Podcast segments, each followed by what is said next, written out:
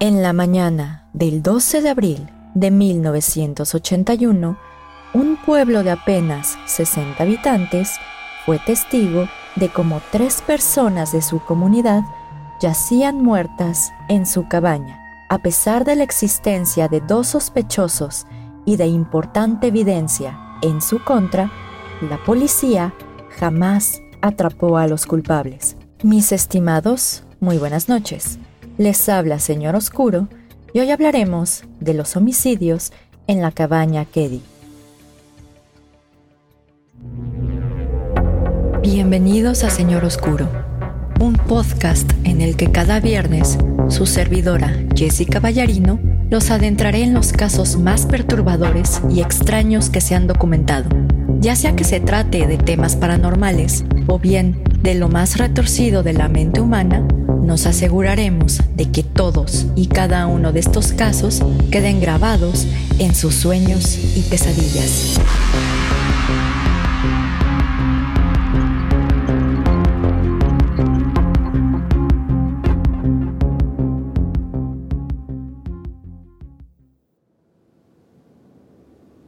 Mis estimados amigos ferales y críptidos domesticados, muy buenas noches.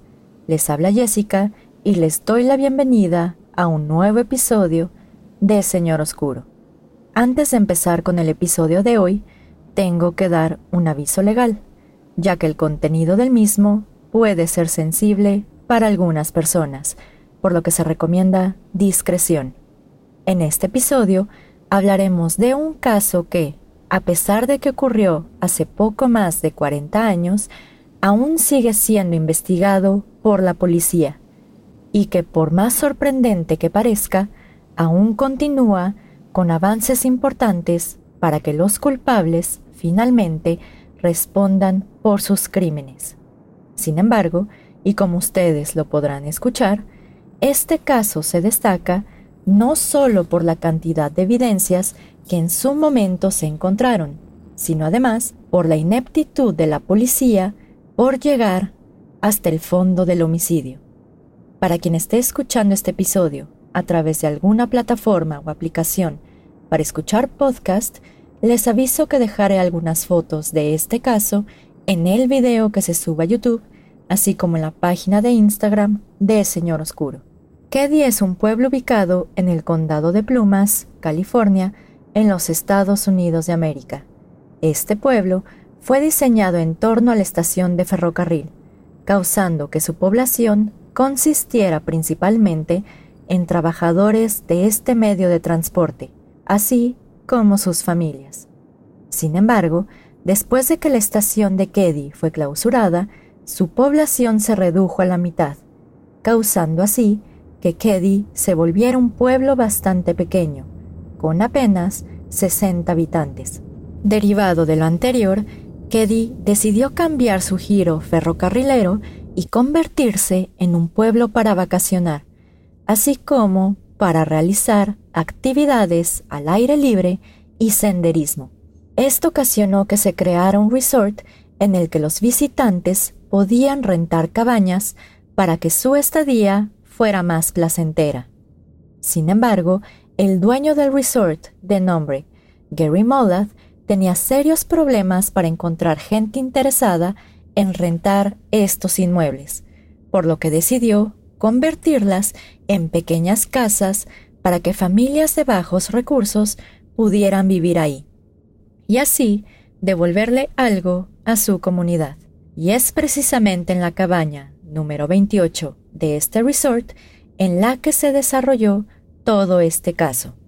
Ahora que ya tenemos un pequeño antecedente de Keddy y su población, hablemos un poco más de los protagonistas de nuestra historia. No tenemos gran detalle de la vida de nuestros protagonistas antes de lo ocurrido ese fatídico 12 de abril de 1981. Lo que sí sabemos es que Glenna Susan Davis nació el 29 de marzo de 1945 en la ciudad de Springfield, en Massachusetts. Años más tarde, Susan a la que cariñosamente llamaban Sue, se casó con un hombre llamado James Sharp, con quien tuvo cinco hijos de nombres John, Sheila, Tina, Rick y Greg. James Sharp, además de ser militar, se caracterizó por ser un esposo y un padre violento, ya que abusaba físicamente de su y de sus hijos, e inclusive llegó a abusar sexualmente de sus dos hijas. En 1980, Sue Sharp escapó de los abusos de su marido y se mudó a la ciudad de Quincy, en California, donde vivía en un trailer de una habitación que recientemente había desocupado su hermano de nombre Don Davis. Sin embargo, este lugar no era ideal para criar a su numerosa familia, por lo que decidió rentar la cabaña número 28 en el resort en Kerry. La cabaña consistía en un inmueble con dos habitaciones y un sótano. Uno de los cuartos era ocupado por Sue, Tina y Sheila, mientras que la restante era ocupada por los menores Rick y Greg. El hijo mayor, de nombre John, dormía en el sótano, el cual solamente podía accederse por una puerta que daba hacia el exterior. Por esta razón, la puerta siempre se mantenía sin llave, para que John pudiese entrar y salir sin problema alguno. Ahora bien, ya que tenemos los antecedentes de Keddy y de los protagonistas de este episodio, vamos a trasladarnos a la mañana del 11 de abril de 1981, justo un día antes de la tragedia. Ese día, aproximadamente a las 11.30 de la mañana, Sue Sharp, su hija Sheila de 14 años y Greg Sharp de 5 años visitaron la casa de unos vecinos para recoger a Rick, ya que tenía una audición de béisbol en el pueblo vecino de Quincy. Al regresar a Keddy, aproximadamente a la 1.30 de la tarde, la familia se encontró con John y su amiga Dana Wingate, mientras realizaban maniobras de auto-stop en la base del cañón ubicado entre ambos pueblos, por lo que decidieron llevarlos nuevamente a Keddy. Dos horas después, alrededor de las 3.30 de la tarde, John y Dana regresaron a Quincy para visitar a unos amigos que vivían en este pueblo. De acuerdo con algunos testigos, ambos jóvenes fueron vistos en una fiesta en Quincy, aunque estos detalles jamás fueron confirmados. Posteriormente, entre las 9 y 10 de la noche, John y Dana fueron vistos en una calle mientras pedían aventón a Keddy, ya que Dana pasaría la noche en la cabaña de los Sharp. Sin embargo, no se tiene conocimiento de quién o quiénes los llevaron esa noche de vuelta al pueblo. Mientras tanto, un poco después de las 8 de la noche, Sheila y Tina dejaron su hogar y se dirigieron a la cabaña número 27 que era rentada por la familia Siebold, donde vieron un poco de televisión. Media hora más tarde, aproximadamente a las 8.30 de la noche, Greg se dirigió a dormir. A las 9.30 de la noche, Tina regresó a su hogar y se dirigió a dormir, mientras que Sheila se quedó con los Siebold para pasar la noche con su amiga de nombre Alisa.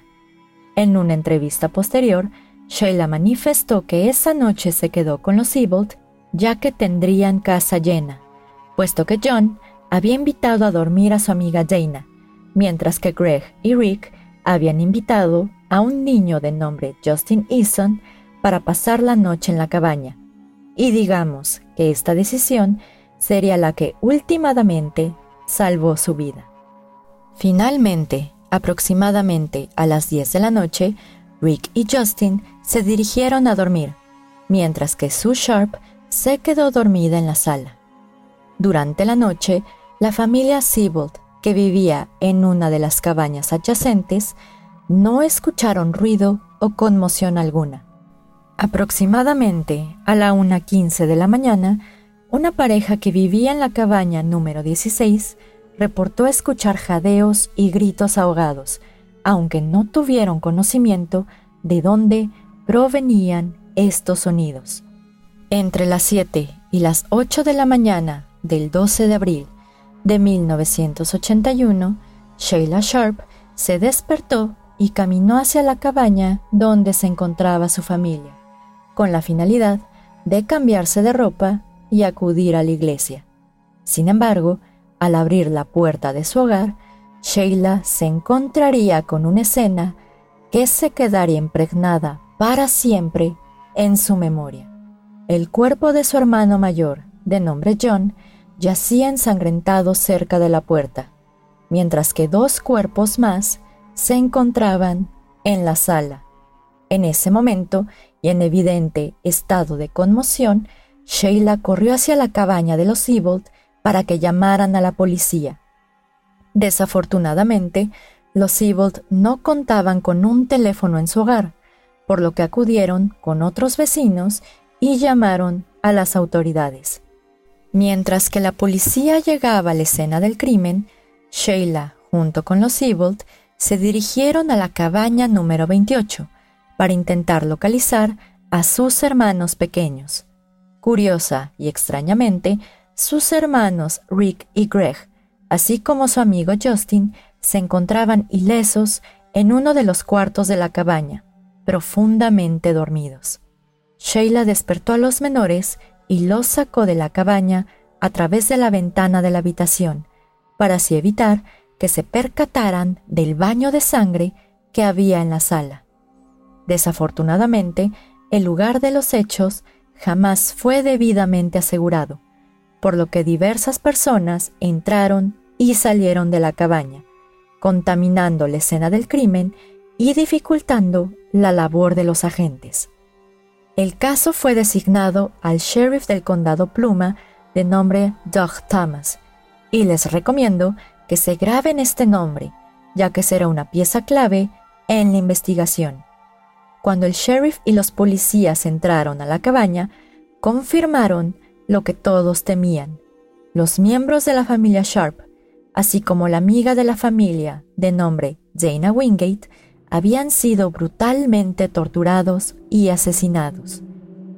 John Sharp, de 15 años, yacía cerca de la puerta, boca arriba y con las manos y los pies atados.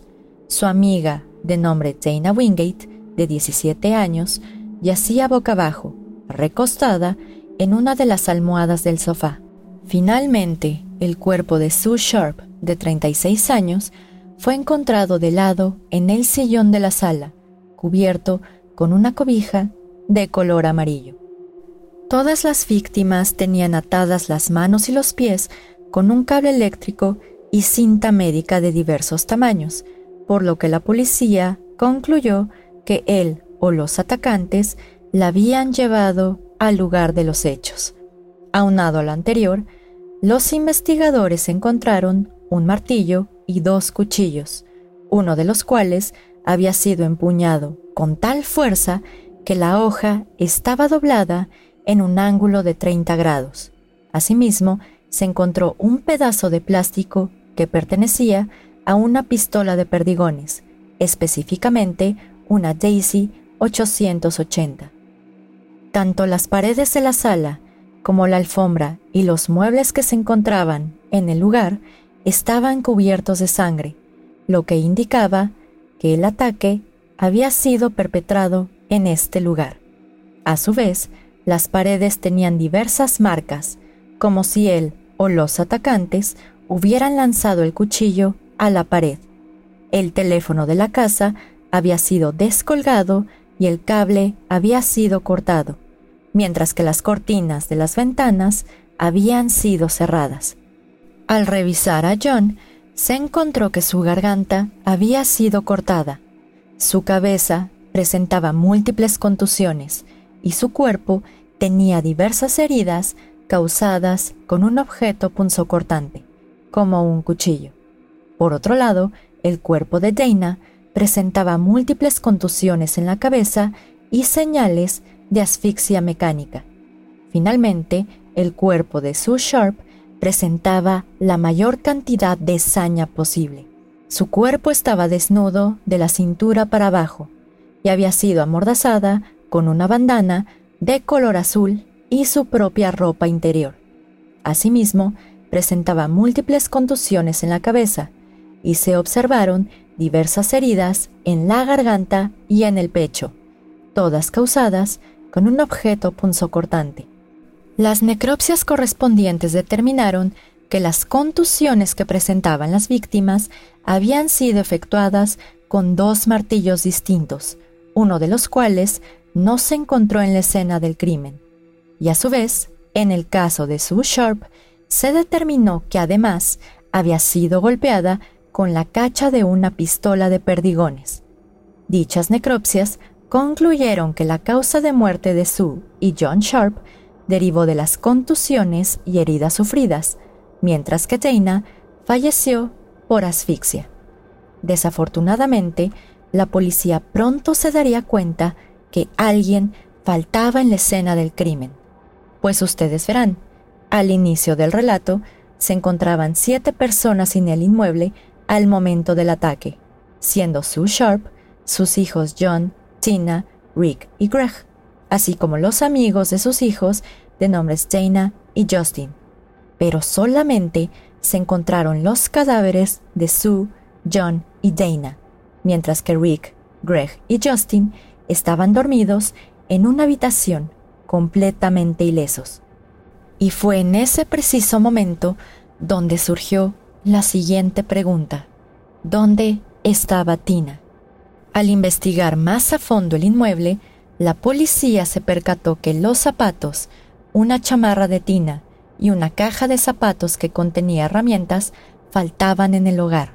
Asimismo, se descubrió que las sábanas de la cama de la menor tenían manchas de sangre, lo que llevó a concluir que él o los atacantes la secuestraron después de los homicidios. Aunque en un inicio se reportó que los menores estaban dormidos durante todo el ataque, la policía decidió no desperdiciar una posible línea de investigación y fueron interrogados. Justin Eason, es decir, uno de los menores que fueron encontrados en la vivienda, fue sometido a dos sesiones de hipnosis con la finalidad de explorar algún recuerdo que haya reprimido del ataque. En la primera sesión, llevada a cabo el 13 de abril de 1981, Justin manifestó que esa noche soñó que John Sharp y Dana Wingate estaban en un bote con dos hombres y que después de una pelea entre ellos, Dana fue lanzada por la borda. Asimismo, en esta primera sesión, Justin realizó una descripción física de los hombres que vio en su sueño estableciendo que ambos tenían entre 25 a 30 años. Uno de ellos medía de 1,80 a 1,88 metros de altura, tenía cabello largo, de color rubio oscuro, y tenía bigote. El otro hombre fue descrito de 1,68 a 1,78 metros de altura, con cabello corto y grasoso de color negro, que podría tener un bigote. Ambos estaban vestidos con chamarras y pantalones de mezclilla de la marca Levi's, así como unas playeras de color blanco y unos lentes de sol con armazón dorado. En la segunda sesión, conducida el 19 de mayo de 1981 por el psicólogo de nombre Jerry Dash, Justin recordó que la noche del ataque estaba viendo una película intitulada El crucero del amor junto con Sue, Greg y Rick, cuando de repente Tina entró a la sala y dijo que se iba a la cama. Ellos continuaron viendo la película hasta que fue la hora de irse a dormir. En esta sesión, Justin repitió el sueño con el bote, agregando que, después de la pelea, los dos hombres que estaban a bordo de la embarcación arrojaron a John y a Dana por la borda. Asimismo, Justin manifestó que observó como Sue Sharp tenía una cortada en el pecho, ocasionada por un cuchillo de bolsillo de color café. Al ver la herida, Justin colocó un pedazo de tela sobre ella para detener la sangre, para después tirarla por la borda. Con esta descripción, una persona que no tenía entrenamiento alguno en identificación forense, de nombre Harlan Embry elaboró los retratos hablados de los sospechosos que vio Justin en su sueño, mismos que fueron mostrados al público en una conferencia de prensa. Curiosamente, y al revisar de manera detenida estos dibujos, los investigadores se percataron que ambos tenían una similitud con dos hombres llamados Martin Smart y John Bobody, siendo que el primero de ellos era el padrastro de Justin Eason, es decir, el niño que dio la descripción física de los atacantes. Martin Smart, conocido por todos como Marty, era un veterano de la Segunda Guerra Mundial que sufría de síndrome de estrés postraumático y que además era conocido por sus problemas de ira. Marty tenía un odio y desprecio especial por John Sharp, una de las víctimas de la masacre, ya que lo consideraba un alborotador y un sabelotodo. Por otro lado, John Bobody, apodado como Poe, era un ex convicto con múltiples entradas y salidas de prisión por delitos relacionados con narcomenudeo y robos a casa habitación. A su vez, se tenía información que Bow tenía lazos con algunos mafiosos que trabajaban en Las Vegas. Antes del homicidio de la familia Sharp, Bow y Marty eran grandes amigos, a tal grado que Bo vivió en casa de Marty las dos últimas semanas anteriores al homicidio. Evidentemente, y como ustedes se pueden imaginar, Marty fue llamado a la estación de policía a efecto de que rindiera declaración respecto de sus actividades la noche del multihomicidio. De acuerdo con Marty, él, su esposa de nombre Marilyn y Bo habían acudido a la cabaña de Sue Sharp para invitarla a un bar llamado Keddy's Backdoor. Sin embargo, ella negó la invitación ya que no consumía alcohol. Aparentemente, esa noche, Marty y Bo iban vestidos con trajes de tres piezas, acompañados de unos lentes de sol, como si quisieran que la gente los notara. Acto seguido, los tres acudieron al bar y permanecieron ahí hasta aproximadamente las 11 de la noche hora en la que Marilyn se dirigió a su hogar a dormir. Mientras tanto, Marty y Bo continuaron bebiendo hasta el cierre del bar, es decir, hasta la 1.30 de la mañana. Mientras se encontraban en este lugar, las fuentes revelan que Marty se quejó abiertamente de la música que estaban poniendo en este local.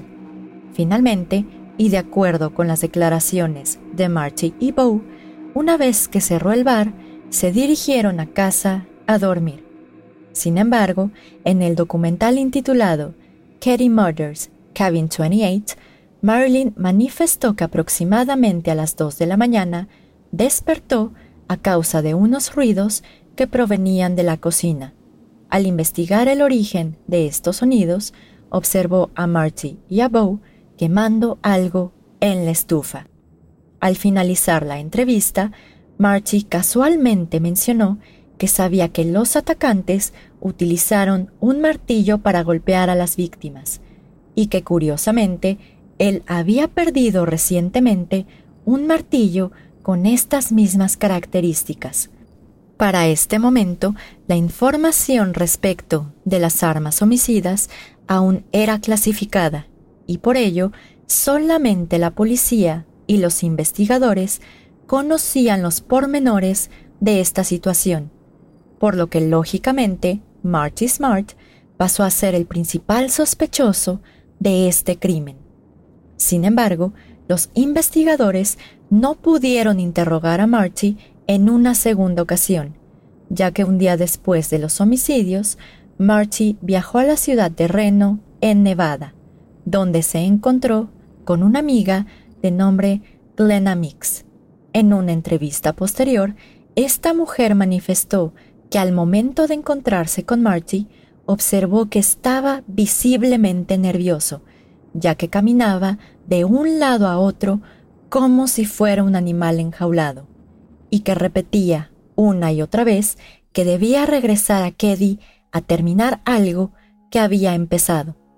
Mientras tanto, los detectives decidieron investigar la casa de Marty Smart, donde descubrieron una colección de cuchillos en la cocina, de los cuales faltaba uno. Asimismo, encontraron un nudo de ahorcado escondido arriba de una alacena, diversas revistas para adultos y cinta de aislar. Al revisar el sótano de la vivienda, la policía encontró una chamarra con manchas de sangre que pertenecía a Tina Sharp. Pero, desafortunadamente, esta chamarra jamás fue analizada por los expertos forenses. Posteriormente, la policía se dirigió a un pequeño cobertizo en el área, donde los niños tenían una especie de casa club.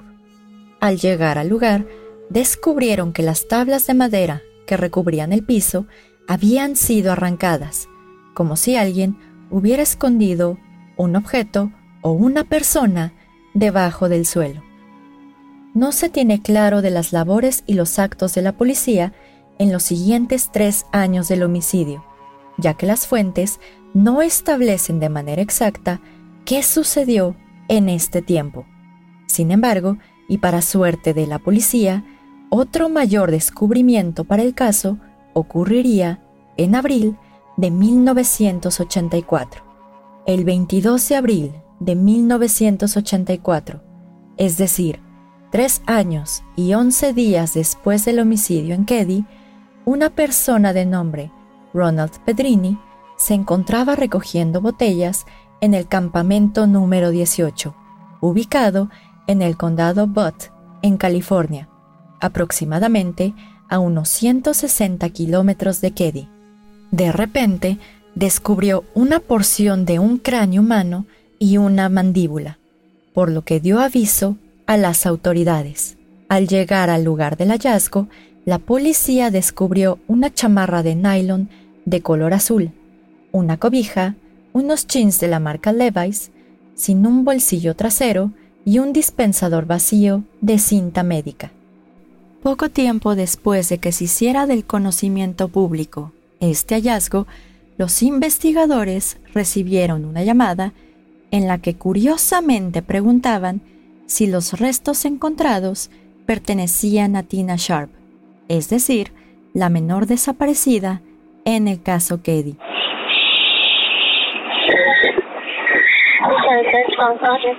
Oh, I was uh, watching the news, mm-hmm. and they were talking about this uh, skull found at the foot of. Right. They asked for any help. Mm-hmm. And uh, I was just wondering if you thought of uh, the uh, murder up in Ketty, up in Plymouth County a couple years ago, where a 12-year-old girl was never found.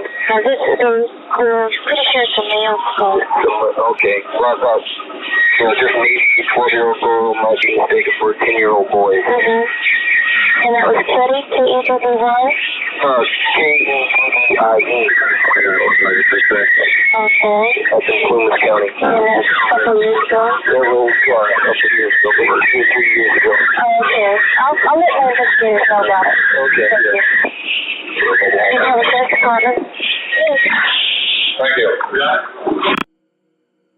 Dos meses después de este hallazgo, un médico forense confirmó que los restos encontrados efectivamente eran de la menor de 12 años de nombre Tina Sharp. Desafortunadamente, esta llamada jamás fue documentada y mucho menos fue analizada en la investigación inicial, sino que la misma fue encontrada al fondo de una caja de evidencias por un comisario de nombre Mike Gamberg, quien fue designado al caso en el año de 2003. Después del hallazgo de Tina, la investigación se enfrió y no existió algún avance relevante que pudiera llegar a los culpables del homicidio de la familia Sharp, por lo que el caso fue cerrado. Por cuanto a Marty Smart, se tiene información que murió de cáncer en la ciudad de Portland, en Oregon, en el año 2000, mientras que John Bobody falleció en Chicago en 1988. Finalmente, el estado de California determinó que la cabaña era demasiado peligrosa para que alguien viviera ahí, por lo que fue clausurada y demolida en 2004.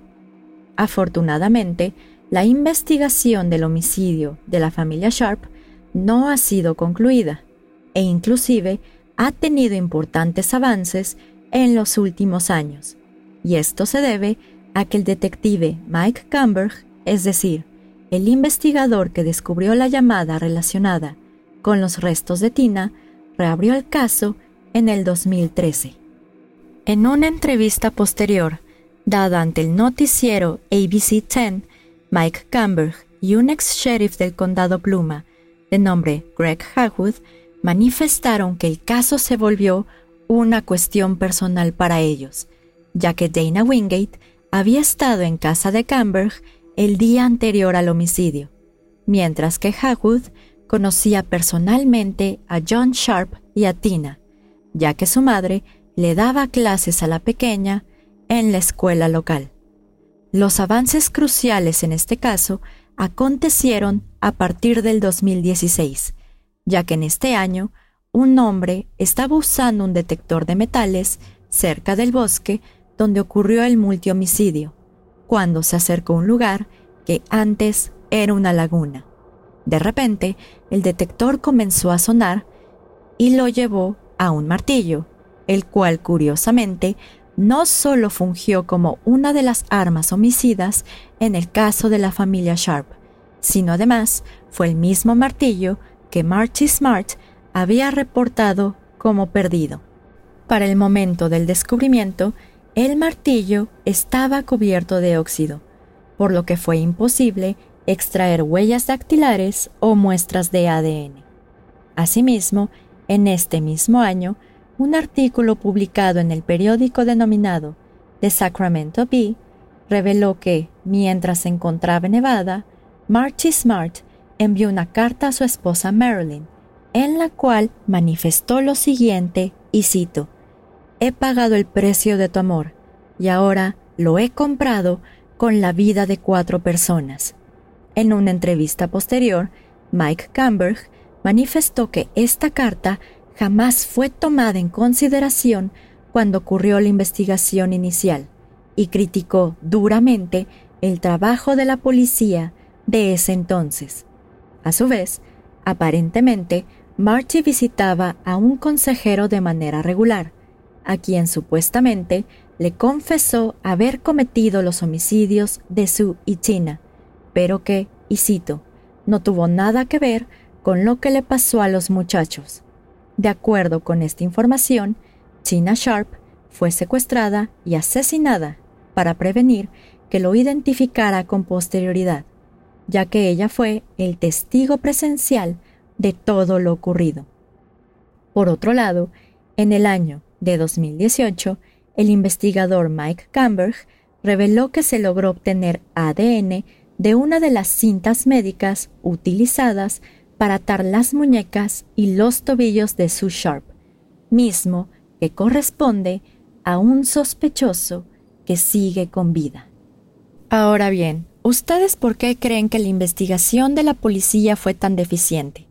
Pues bien, algunas fuentes establecen que Doug Thomas, es decir, el primer sheriff que fue designado para investigar los homicidios en la cabaña Keddy, era íntimo amigo de Marty Smart, es decir, uno de los sospechosos. Por lo que se cree que Doug Thomas precisamente obstaculizó la investigación para así proteger a su mejor amigo. Pero ahora bien, la opinión que importa es la de ustedes, y en este episodio no estableceré las teorías que existen, sino más bien quiero escucharlos ustedes. ¿Ustedes por qué piensan que ocurrió este homicidio? ¿Fue acaso algún tema de drogas? ¿Fue un crimen pasional? ¿O bien algo no sabemos de la familia Sharp? Y evidentemente, también me gustaría saber qué piensan de la investigación. ¿Por qué creen que ocurrieron tantos errores? ¿Acaso el sheriff quería encubrir a uno de los sospechosos? Así que ya saben que para cualquier comentario están nuestras redes sociales y el video que se publique en YouTube. Pero como tal, mis estimados, este sería el final del episodio. No voy a hacer la parte de saludos en esta ocasión porque traigo la garganta un poco lastimada. No se preocupen, no es COVID, pero me la voy a cuidar un poco. Entonces, este, los saludos quedan para el siguiente episodio. Así que mis estimados, por mi parte, eso sería suficiente. Les mando un caluroso saludo y nos vemos el próximo viernes en otro episodio de Señor Oscuro. Señor Oscuro se despide por el momento. Muy buenas noches.